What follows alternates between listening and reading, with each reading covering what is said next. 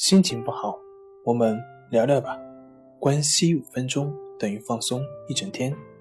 大家好，我是心理咨询师杨辉，欢迎关注我们的微信公众账号“重塑心灵心理康复中心”，也可以添加微信 “su 零二一二三四五六七八九”了解焦虑的解决办法。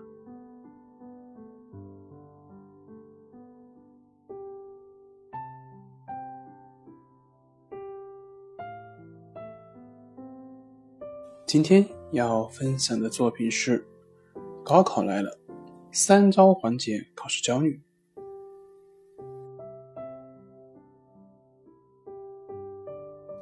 我们今天分享的是一位叫做千里冰的一个心理咨询师的文章。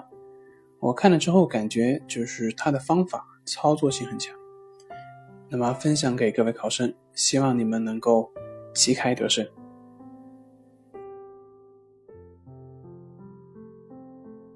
作为过来人，高考种种情形历历在目。想说这个话题，是因为最近遇到了许多焦虑的高三学生，还有他们的父母。如果你是位高三学生，希望看到这篇文章能够让你掌握点技巧；如果你是他们的父母，愿能够缓解你的间接压力。要知道，你的情绪状态一定会影响孩子。需要说明的是，我的观点是基于我个人的咨询经验，并不适用于每个人。你要根据自己家庭特点、孩子的人格特点，有针对性的去采纳。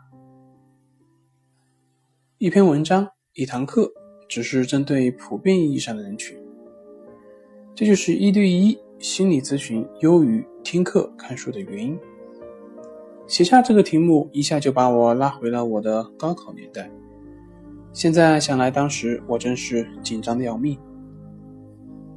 至今，我清晰的记得三件事情：去往考场的路上，脑海中浮现的一句诗：“风萧萧兮易水寒，壮士一去兮不复还。”那三天热得要命，以至于我会担心准考证被考化了。语文考试中，我眼睁睁的看着前排有个考生晕倒，被送往医院，而那件事。居然让我窃喜。你可以看到当年我的紧张程度，焦虑指数一路飙升。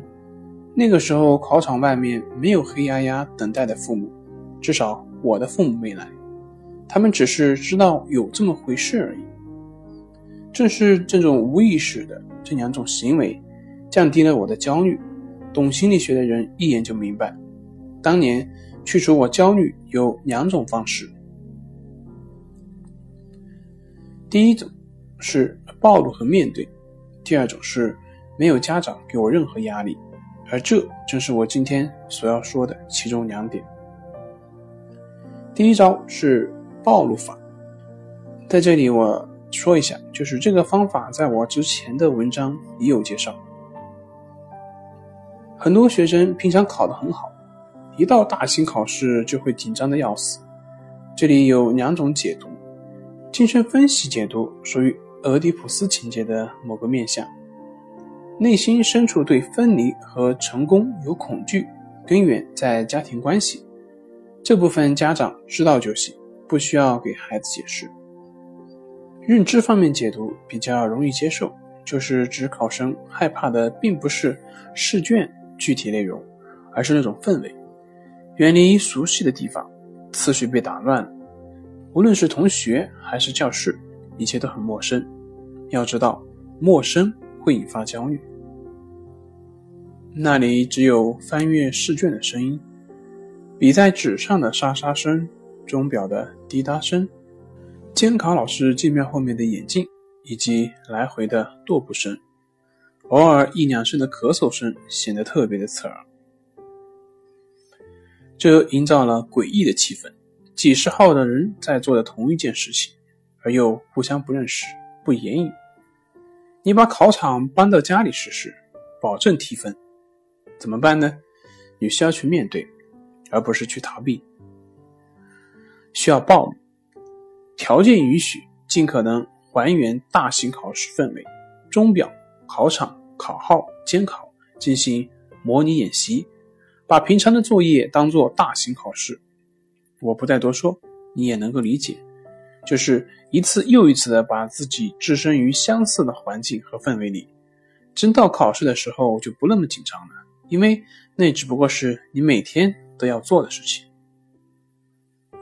当然，完全还原的可能性也很小，需要多方周折，而且也没有专业的指导，可能会加重焦虑。但你可以运用想象技术进行暴露，反复回想上次大型考试紧张时候的场景、感受，然后用到家庭作业和模拟考试中，在家中想象此刻就在考场，监考老师就在身边踱步。努力营造这种氛围，然后做题。这需要反复的训练。一开始你会觉得无聊，或者认为干扰到答题，但慢慢就会适应。毕竟现在干扰你答题，并不是真实的高考。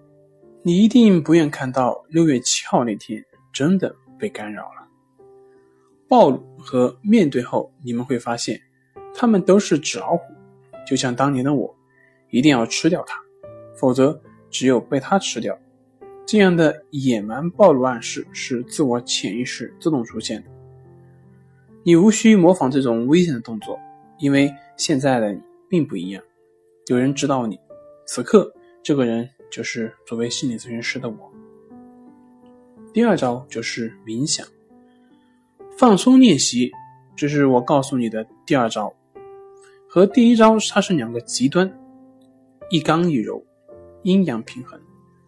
如果说第一招我教你去干掉它，那么第二招呢，我就教你去接纳它。本质上，高考只是外因，内因是自己两个部分的冲突。你所有的焦虑都来自于担心自己考不好，考不好就会让你找出一万种担心：担心不如别人，担心让父母失望，担心上不了好大学。没有好的工作，影响人生轨迹，等等等等。担心就是你的焦虑，同时你会因为自己的焦虑而焦虑，会担心自己这样的压力让自己发挥失常，这便是冲突。那么我告诉你，这都是正常的，这是人格健康的标志。你所有的担心和焦虑都是你应该如此，而不是把他们赶出脑海。假若你面对高考，你不紧张。没有压力，这才是不正常的。要去接纳它，这是最基本的认知。当你一旦有了这种想法，焦虑就会减少一半，因为你正在和敌人和解。剩下的就是小技术，比如冥想和催眠。对于考生而言，他们本质上差不多，都是放松训练。前者呢是自己进行，后者是另外一个人陪你进行。我会建议考生学会自我冥想，每天拿出五到十分钟，学会调整呼吸，面对各种念头，安安静静的和内心待一会儿，暂时远离课本以及复习，这是很有必要的。找我的考生，我都会教这个方法。还有三十天，内功已基本成型，你需要的是心态，千万别担心这会耽误你的十几分钟的复习，这好比上前线之前。和妈妈通过电话，对你会有安抚的作用。可以去专业的网站平台去搜一搜正念冥想，下载下来，不要太长，每天十分钟之内最好，睡前或者早读进行都可以。每次复习之前呢，你去这样做也是可以的。毫无疑问，这个方法总是会有效果，但是要考生本人愿意。家长切不可强迫，具体的方法音频呢也会有指导，你照着做就行，很简单。对于极度焦虑的考生，前一周可以找专业人士做催眠，我一般不主张这样，自己能解决的就自己解决，你是自由的，是你说了算。第三招呢就是辅助手段，我们把它取一个名字叫做心灵书写。专门找一个本子，不要有格子，纸张比较厚的那种，郑重其事的写上“心灵书写本”，这就可以开始了。随时随地带着它，随时随地都可以胡乱写，不要管标点符号、错别字、字迹是否工整、语句是否通顺等等，也不要去管什么该写，什么不该写，只要你心烦意乱或者紧张，就可以随手写、随手画。不要思考，不要控制，不要评判你写的任何东西，反正只有你自己知道。还有就是最重要的一点，就是手不要停下来，千万别停，脑子很空也别停，随便写什么好了，只规定写五分钟或者写满一张纸即可。关于心灵写作，我正在写，也正在教授你如何写。当然，你别管那么多，只记住我上面说的几个重点就行。之所以说是辅助手段，因为前两招都可以写下来，把你害怕的氛围、考试紧张的所有念头、冥想过程中任何念头、感想，通通都可以写下来。你会发现，他们变成了白纸黑字的时候，你会轻松了，也会释怀很多。这三个小方法是简单易行，考生自己就可以进行，很自由，很可控。也不会被任何人指指点点，满足了自我掌控的欲望。那么，在这个期间，家长需要做什么呢？